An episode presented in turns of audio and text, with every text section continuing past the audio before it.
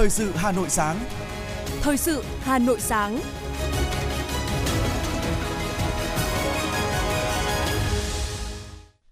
Kính chào quý vị, bây giờ là chương trình Thời sự của Đài Hà Nội. Chương trình sáng nay, thứ Bảy ngày mười ba tháng một có những nội dung chính sau đây. Hà Nội thí điểm ứng dụng công dân thủ đô tại chín sở ngành và năm quận, huyện. Lãi suất tiền gửi tiếp tục giảm mạnh, thấp nhất chỉ một phẩy bảy phần trăm một năm. Hãng hàng không Vietjet mở đường bay thẳng Hà Nội Điện Biên từ ngày mùng một tháng ba. Phần tin thế giới có những sự kiện nổi bật. Mỹ, Anh khẳng định mục đích giảm leo thang căng thẳng ở Biển Đỏ. Hạn hán làm gián đoạn cuộc sống của một phần tư dân số thế giới. Sau đây là nội dung chi tiết. Thưa quý vị, Ủy ban Nhân dân thành phố Hà Nội vừa ban hành kế hoạch thí điểm ứng dụng công dân thủ đô số, phục vụ việc tiếp nhận xử lý các phản ánh kiến nghị của người dân, doanh nghiệp về các lĩnh vực trên địa bàn thành phố. Theo đại diện Ủy ban Nhân dân thành phố Hà Nội, ứng dụng công dân thủ đô là để phát triển, mở rộng kênh tiếp nhận phản ánh kiến nghị của người dân, doanh nghiệp trên địa bàn thành phố, giúp người dân, được các doanh nghiệp có thể tương tác trực tiếp với các cấp chính quyền thành phố trên môi trường số một cách nhanh chóng, kịp thời, theo thời gian thực, tạo đột phá về chuyển đổi số, hướng tới thực hiện chuyển đổi số tổng thể và toàn diện trên các lĩnh vực của đời sống xã hội của thành phố, góp phần thúc đẩy công tác chuyển đổi số phát triển nhanh và bền vững. Hà Nội cũng đặt ra các chỉ tiêu cụ thể cần đạt như một trăm phần trăm người dân, doanh nghiệp trên địa bàn chọn thí điểm được tiếp cận sử dụng ứng dụng công dân thủ đô của thành phố, một trăm phần trăm các phản ánh kiến nghị của người dân, doanh nghiệp trên địa bàn chọn thí điểm được tiếp nhận, trả kết quả nhanh chóng, kịp thời thông qua ứng dụng công dân thủ đô. Công đoàn ngành giáo dục Hà Nội đang tích cực triển khai nhiều hoạt động hỗ trợ chăm lo cho cán bộ, giáo viên, nhân viên có hoàn cảnh khó khăn nhân dịp Tết Nguyên đán Giáp Thìn hai không hai tư. Theo kế hoạch, đối tượng được chăm lo là cán bộ, giáo viên, nhân viên toàn ngành, trong đó ưu tiên các trường hợp có hoàn cảnh đặc biệt khó khăn, bị tai nạn lao động, mắc bệnh hiểm nghèo, thiên tai, bị giảm thời gian làm việc, mất việc làm và các trường hợp thuộc gia đình chính sách. Công đoàn ngành giáo dục Hà Nội cũng đề nghị các đơn vị tổ chức bảo đảm thiết thực, an toàn, hiệu quả, tiết kiệm, đúng quy định, tạo không khí vui tươi, phấn khởi trong cán bộ, giáo viên, nhân viên và phù hợp với điều kiện thực tế. Ngành giáo dục Hà Nội dự kiến sẽ hỗ trợ hơn một nghìn năm trăm các cán bộ, giáo viên, nhân viên, các trường khối trực thuộc và các khối quận, huyện, thị xã nhân dịp Tết Nguyên đán năm nay. Mỗi phần quà hỗ trợ từ năm trăm nghìn đồng một người đến hai triệu đồng một người. Bên cạnh đó, ngành giáo dục Hà Nội cũng hỗ trợ ba mươi lăm cựu giáo chức có hoàn cảnh khó khăn, mỗi trường hợp hai triệu đồng. Ngoài ra, khoảng ba trăm cán bộ, giáo viên có hoàn cảnh khó khăn được Liên đoàn Lao động thành phố hỗ trợ bằng nhiều hình thức như tặng phiếu mua quà Tết, tặng quà hay hỗ trợ tiền mặt. Thưa quý vị và các bạn, sau một năm làm việc vất vả, thưởng Tết luôn là điều mà nhiều công nhân lao động quan tâm, mong chờ, bởi đây là khoản trợ giúp họ có thể có thêm chi phí về sum vầy cùng với gia đình hoặc trang trải Tết. Việc thưởng Tết cũng luôn được coi là nguồn động viên, khích lệ và giữ chân người lao động mỗi dịp cuối năm. Vì vậy, trong bối cảnh còn nhiều khó khăn, nhưng nhiều doanh nghiệp, đơn vị sản xuất kinh doanh vẫn cố gắng xoay sở, tìm nguồn để thưởng Tết cho người lao động. Ghi nhận của phóng viên Thanh Duyên.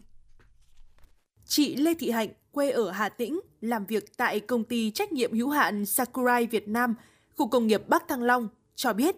những năm trước, ngoài thưởng Tết bằng tiền mặt, công ty phối hợp với tổ chức công đoàn tặng các phần quà Tết và hỗ trợ tiền xe về quê cho công nhân ở xa. Đó cũng chính là lý do khiến chị gắn bó với công ty lâu dài. Năm nay, công ty cũng mới thông báo thưởng Tết nên người lao động như chị không phải thấp thỏm chờ đợi khoản thưởng Tết mà toàn tâm toàn ý làm việc.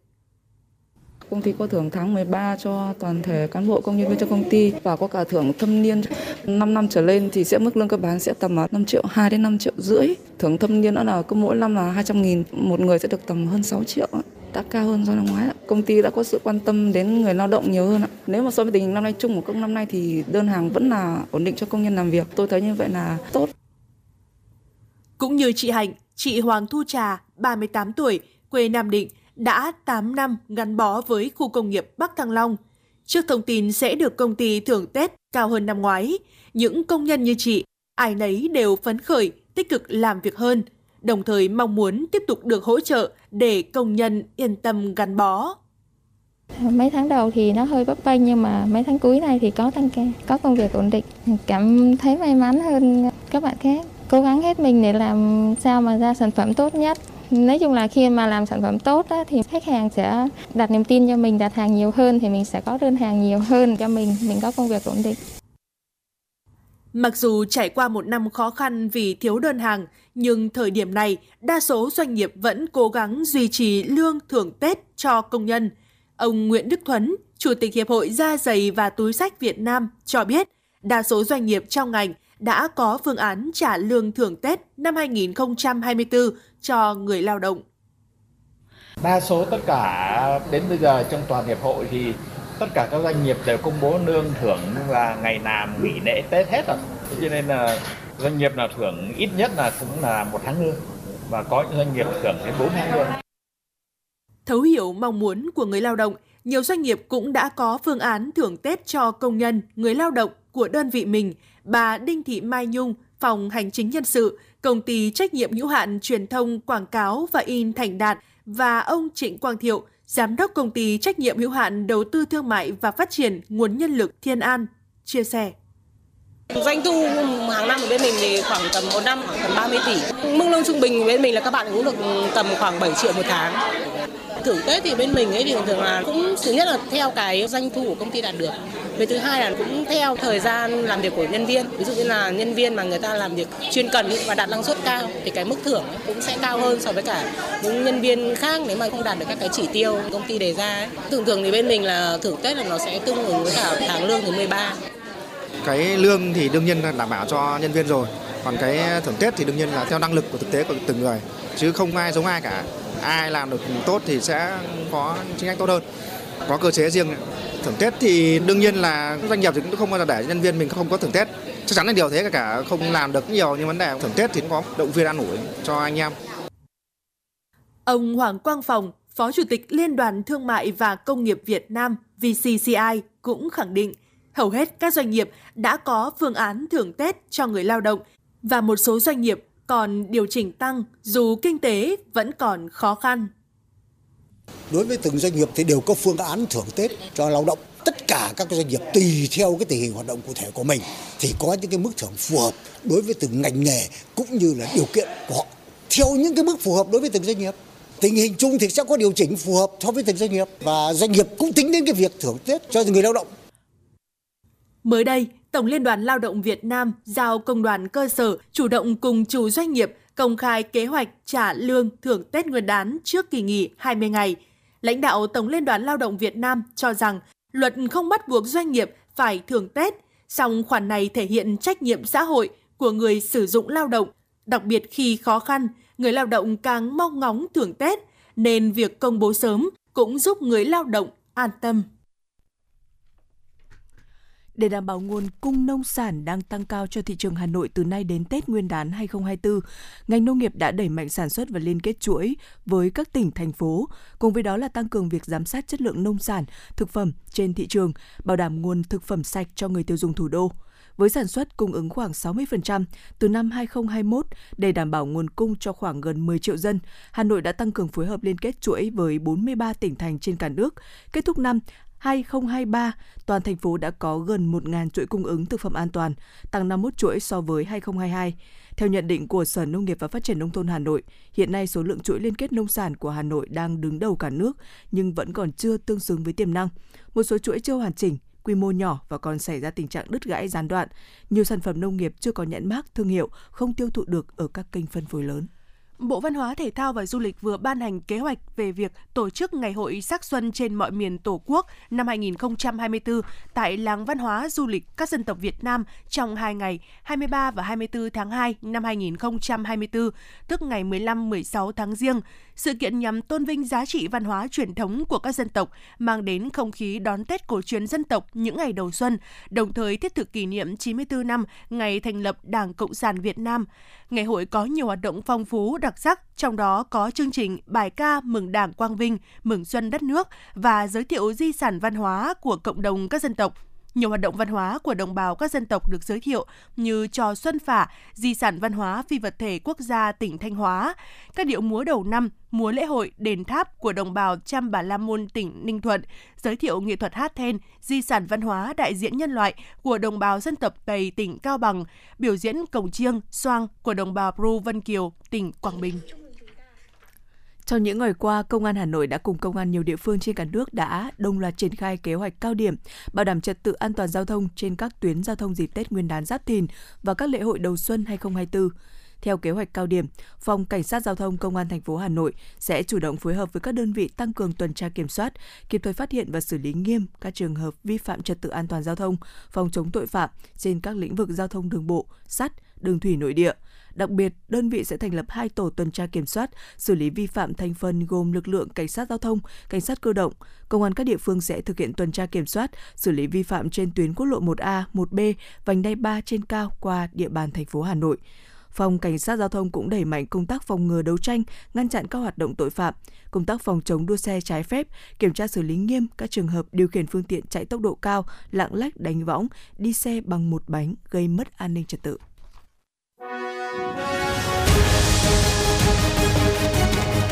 Thời sự Hà Nội, nhanh,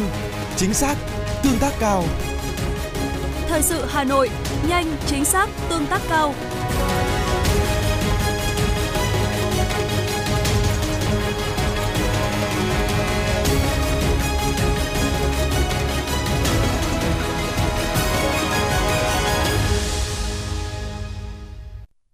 Chương trình thời sự xin được tiếp tục với những thông tin kinh tế. Thưa quý vị, Hiệp hội Rau quả Việt Nam cho biết, năm hai không hai ba, xuất khẩu rau quả chế biến đạt trên một phẩy hai tỷ đô la Mỹ, tăng hai mươi phần trăm so với cùng kỳ năm ngoái. Với kết quả trên, đây là lần đầu tiên rau quả Việt xuất khẩu vượt kim ngạch một tỷ đô la Mỹ và là mức cao nhất từ trước đến nay. Theo Hiệp hội Rau quả Việt Nam, loại chế biến hiện chiếm khoảng hai mươi mốt phần trăm trong tổng kim ngạch xuất khẩu rau quả.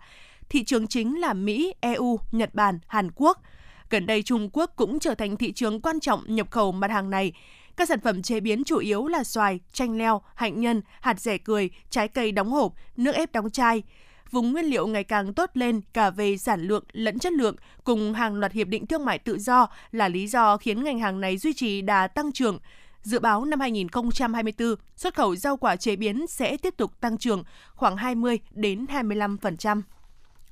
Nghị quyết bốn mươi hai về xử lý nợ xấu đã hết hiệu lực vào ba mươi mốt tháng mười hai năm hai không hai ba. Điều này đặt ra thách thức lớn cho các ngành ngân hàng trong xử lý nợ xấu. Hiện tại, thị trường đang trông chờ vào những thay đổi tại dự án luật các tổ chức tín dụng sửa đổi, dự kiến sẽ tiếp tục được bàn thảo tại kỳ họp Quốc hội tới đây. Theo số liệu từ Ngân hàng Nhà nước, nợ xấu nội bảng tính đến cuối hai không hai ba đã tăng lên bốn phẩy chín mươi lăm phần trăm, cao hơn gấp đôi so với mức hai phần trăm vào cuối hai không hai hai. Khó khăn của nền kinh tế kéo theo những khoản nợ khó đòi, đặc biệt khi tài sản bảo đảm của các khoản nợ xấu đa phần là bất động sản.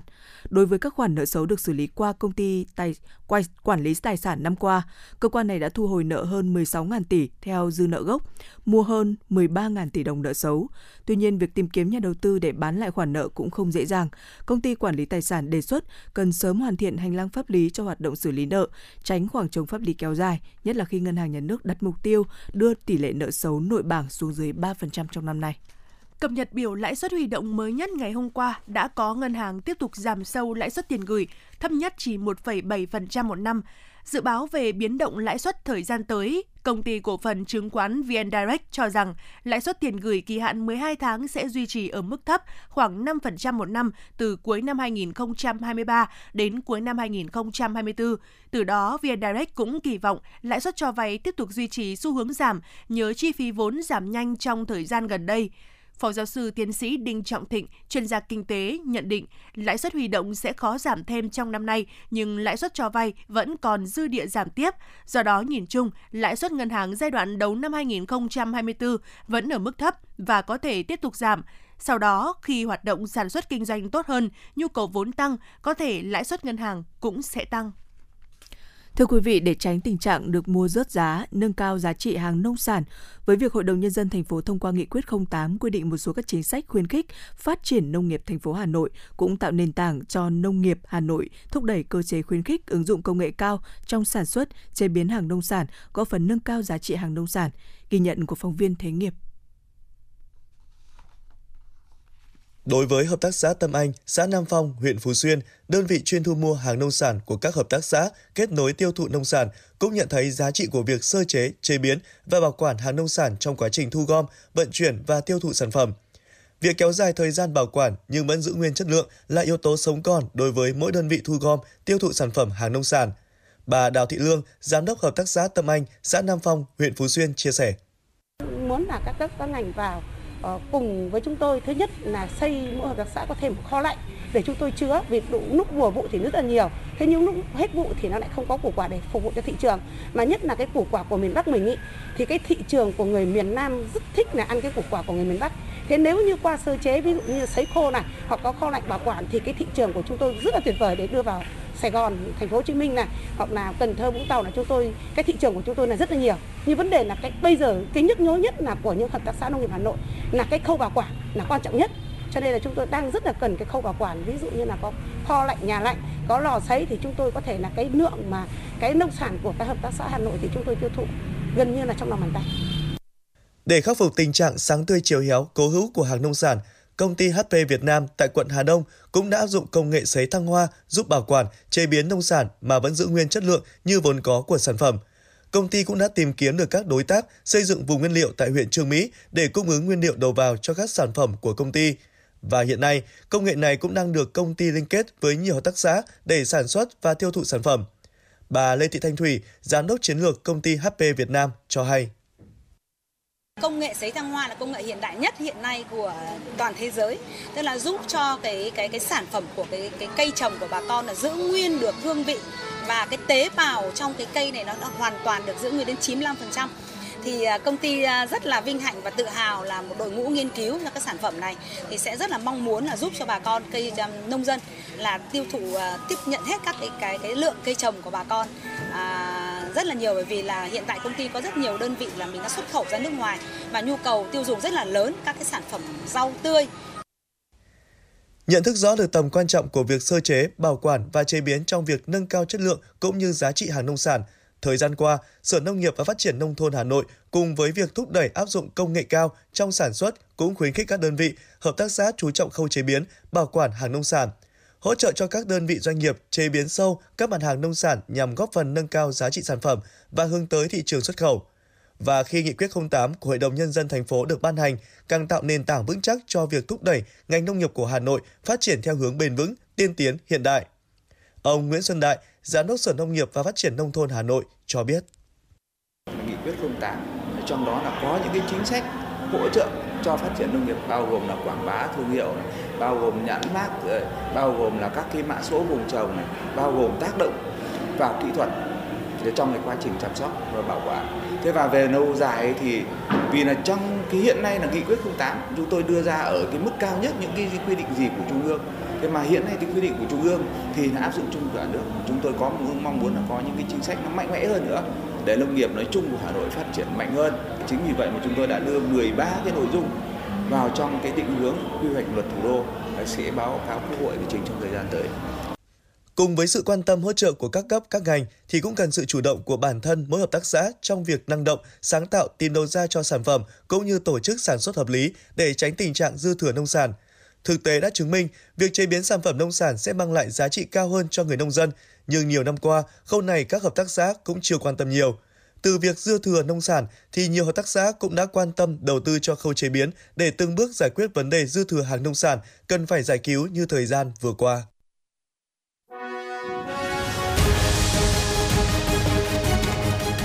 ép em chín mươi cập nhật trên mọi cung đường. ép em chín mươi cập nhật trên mọi cung đường.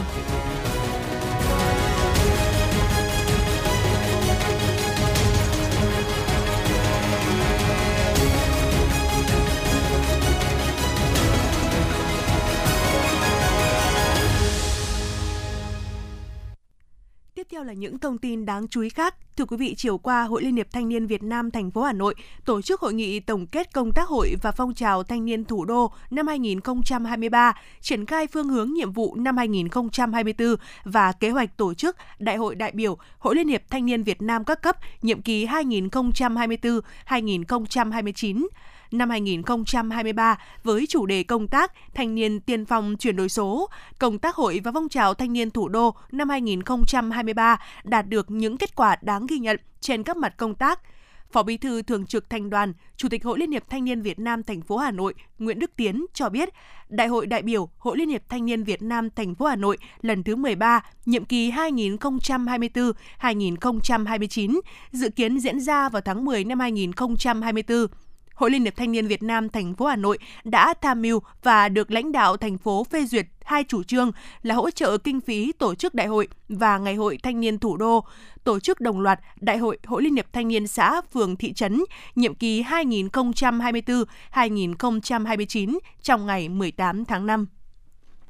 Ủy ban nhân dân thành phố Hà Nội vừa có quyết định công nhận mười bốn làng đạt danh hiệu làng nghề Hà Nội và làng nghề truyền thống Hà Nội. Trong đó có ba làng đạt danh hiệu làng nghề Hà Nội như làng nghề Mây Che Đan ở Vạn Phúc, Thanh Trì, làng nghề Mộc Triệu Xuyên, Long Xuyên, Phúc Thọ, làng nghề Cắt May Làng Táo ở Tam Thuấn, huyện Phúc Thọ. mười một làng đạt danh hiệu làng nghề truyền thống Hà Nội gồm làng nghề trồng đào, cây cảnh, thôn Đông Thai, xã Vân Tảo, huyện Thường Tín. năm làng nghề Khảm Trai, Khảm Ốc đều thuộc Chương Mỹ, Phú Xuyên, đó chính là thôn Trung, thôn Ngọ, thôn Thượng, thôn Hạ, thôn Bối Khê.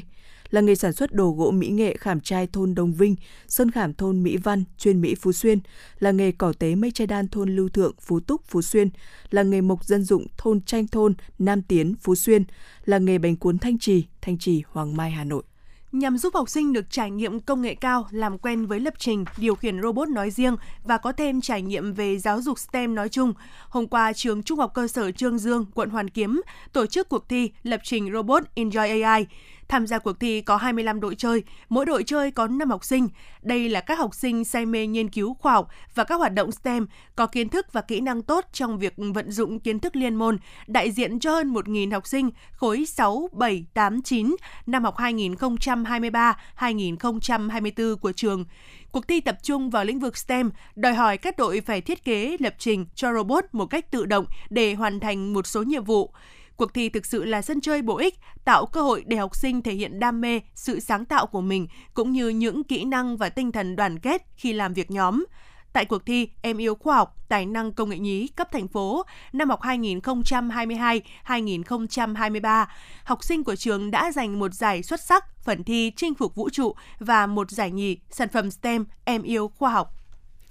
Hãng hàng không Vietjet thông báo mở đường bay thẳng giữa Hà Nội và Điện Biên, rút ngắn thời gian di chuyển cho người dân và du khách giữa hai địa phương, mở rộng cơ hội giao thương và du lịch giữa các khu vực Tây Bắc với thủ đô Hà Nội và các tỉnh đồng bằng Bắc Bộ. Đường bay mới sẽ khai thác từ ngày mùng một tháng ba với tần suất ba chuyến khứ hồi mỗi tuần vào các ngày thứ hai, thứ tư, thứ sáu. Chiều đi khởi hành từ Hà Nội lúc chín giờ ba mươi và hạ cánh ở Điện Biên vào lúc mười giờ hai mươi lăm. Chiều về khởi hành từ Điện Biên lúc mười một giờ và hạ cánh tại Hà Nội vào lúc mười một giờ năm mươi. Cùng với đường bay Thành phố Hồ Chí Minh - Điện Biên, đường bay Hà Nội - Điện Biên của Vietjet sẽ góp phần kết nối du khách mọi miền về với Điện Biên, địa danh với lịch sử lừng lẫy Nam Châu, chấn động địa cầu.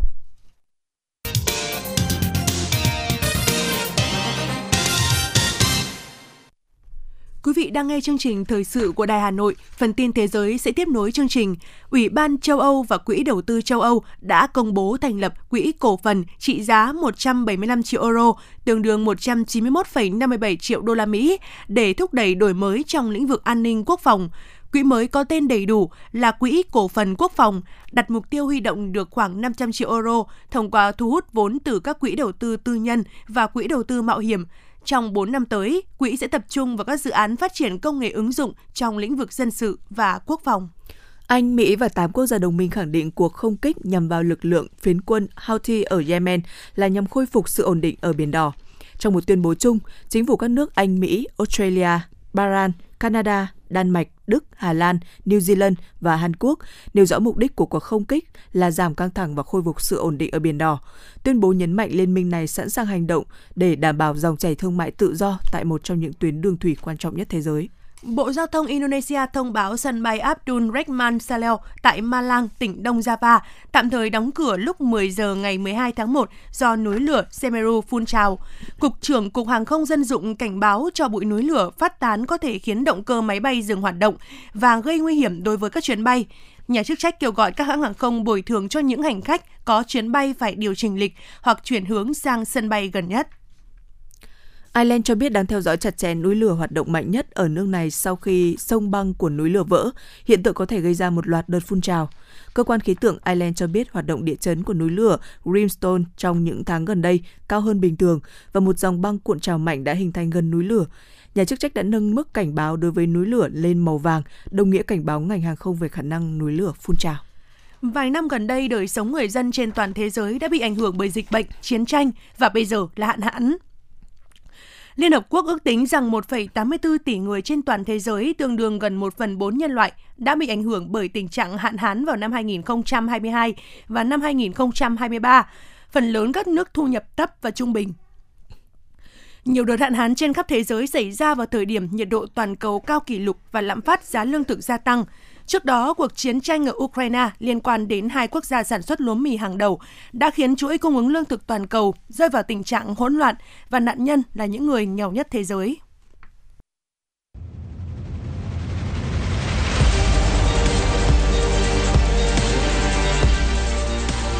Bản tin thể thao. Bản tin thể thao.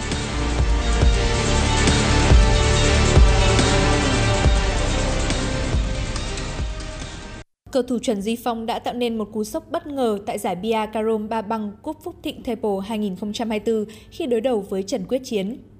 Cả hai cầu thủ đều đã gặp phải những khó khăn nhất định ở những phút thi đấu đầu tiên. Với một cú đánh tám điểm, Duy Phong vươn lên dẫn mười sáu năm. Cầu thủ người Trà Vinh tiếp tục có những series trung bình trong hiệp hai để duy trì lợi thế. Có vẻ như ở vòng này, Quyết Chiến đã không thể giữ được phong độ như từng thi đấu trước đó. Tay cờ hạng sáu thế giới bất ngờ để thua với tỷ số mười hai ba mươi sau mười chín lượt cơ khiến người hâm mộ ngỡ ngàng. Còn với Trần Duy Phong, không những tạo nên cú sốc lớn ở giải, chiến thắng này giúp anh giành quyền đi tiếp vào vòng sau. Trong khi đó, nhà vô địch World Championship Ba Phương Vinh thể hiện tốt đẳng cấp khi lần lượt thắng Hùng Cường ba mươi mười lăm, Thành Kiệt ba mươi mười bảy và Thành Lâm với tỷ số ba mươi mười bốn để giành quyền đi tiếp. Ở hai ngày thi đấu tiếp theo, giải sẽ tiếp tục diễn ra các lượt trận ở bảng C và D nhằm tìm ra các suất tiếp theo vào vòng mười sáu với sự góp mặt của nhiều cầu thủ mạnh. Danh tính tân huấn luyện viên trưởng của câu lạc bộ Hà Nội cuối cùng cũng lộ diện. Cựu tuyển thủ Nhật Bản Daiki Iwamasa sẽ thay thế huấn luyện viên Đinh Thế Nam dẫn dắt câu lạc bộ Hà Nội. Nhà cầm quân sinh năm một nghìn chín trăm tám mươi hai bắt đầu thi đấu chuyên nghiệp từ năm hai nghìn không trăm lẻ ba trong màu áo câu lạc bộ Kashima Antlers. Góp mặt trong đội hình tiêu biểu, Iwamasa đã cùng đội bóng này vô địch J-League ba năm liên tiếp từ năm hai nghìn không trăm lẻ bảy đến năm hai nghìn không trăm lẻ chín. Mùa giải hai nghìn không trăm mười ba hai nghìn không trăm mười bốn, Daiki Iwamasa chuyển đến khoác áo câu lạc bộ Bektero Sasana và ngay lập tức cùng đại diện Thái Lan vô địch quốc gia trong mùa giải đầu tiên. Trong sự nghiệp của mình, huấn luyện viên Iwamasa đã cùng đội tuyển Nhật Bản tham dự World Cup hai nghìn không trăm mười và vô địch Asian Cup hai nghìn không trăm mười một. Từ năm hai nghìn không trăm mười bảy, ông vừa là cầu thủ kiêm huấn luyện viên của đội bóng Tokyo United và trở thành huấn luyện viên trưởng từ tháng tám năm hai nghìn không trăm hai mươi hai. Huấn luyện viên Daiki Iwamasa hứa hẹn sẽ mang đến hơi thở mới cho câu lạc bộ Hà Nội. Huấn luyện viên Thomas Tuchel của Bayern Munich đã xác nhận đội bóng này đang trong giai đoạn hoàn tất hợp đồng với hậu vệ người Anh Eric Dier của Tottenham. Theo đó, cầu thủ này sẽ chuyển sang Munich với mức phí bốn triệu euro. Thường được bố trí ở vị trí trung vệ, Dier đa năng cũng có thể chơi ở vị trí tiền vệ, phòng ngự hoặc hậu vệ phải. Cầu thủ hai mươi chín tuổi đã trải qua một thập kỷ gắn bó với Tottenham và sẽ tái ngộ với đồng đội cũ Harry Kane tại thủ phủ xứ Bavaria. Tuchel đang tìm kiếm sự hỗ trợ bổ sung ở hàng phòng ngự, đặc biệt là khi Kim Min-jae có thể sẽ vắng mặt một số trận đấu khi anh đại diện cho Hàn Quốc tại Asian Cup. Bayern hiện đang đứng thứ hai trên bảng xếp hạng Bundesliga, kém đội đầu bảng Bayern Leverkusen bốn điểm nhưng còn trong tay một trận. Nhà vô địch Đức sẽ bắt đầu lại mùa giải sau kỳ nghỉ đông trên sân nhà trước Hoffenheim. Trung tâm Dự báo Khí tượng Thủy văn Quốc gia dự báo thời tiết khu vực Hà Nội hôm nay ngày có mưa, mưa nhỏ, đêm có mưa, mưa rào và có nơi có dông. Gió đông đến đông nam cấp hai, cấp ba, trời rét. Trong mưa dông khả năng xảy ra lốc sét, mưa đá và gió giật mạnh. Nhiệt độ thấp nhất từ mười sáu đến mười tám độ, nhiệt độ cao nhất từ mười tám đến hai mươi độ. Phía Tây Bắc Bộ ngày và đêm có mưa, mưa rào và có nơi có dông, gió nhẹ, trời rét. Trong mưa dông có thể xảy ra lốc sét, mưa đá và gió giật mạnh. Nhiệt độ thấp nhất từ mười sáu đến mười chín độ, có nơi dưới mười sáu độ, nhiệt độ cao nhất từ mười chín đến hai mươi hai độ, Tây Bắc hai mươi ba đến hai mươi sáu độ, có nơi trên hai mươi sáu độ. Phía Đông Bắc Bộ ngày có mưa, mưa nhỏ, đêm có mưa, mưa rào và có nơi có dông. Gió Đông đến Đông Nam cấp hai, cấp ba, trời rét. Trong mưa dông có nguy cơ xảy ra lốc sét, mưa đá và gió giật mạnh. Nhiệt độ thấp nhất từ mười sáu đến mười chín độ, vùng núi từ mười ba đến mười lăm độ, vùng núi cao có nơi dưới mười độ. Quý vị và các bạn vừa nghe chương trình thời sự của Đài Hà Nội, chỉ đạo nội dung Nguyễn Kim Khiêm, chỉ đạo sản xuất Nguyễn Trung Sơn, cố vấn chương trình Uông Ngọc Dậu, chịu trách nhiệm tổ chức sản xuất Xuân Luyến, chịu trách nhiệm kỹ thuật Phạm Lê Minh, tổ chức sản xuất Thủy Chi cùng phát thanh viên Hoài Linh Thúy Hằng, kỹ thuật viên Bảo Tuấn thực hiện. Xin chào và hẹn gặp lại quý vị trong chương trình thời sự mười một giờ trưa nay.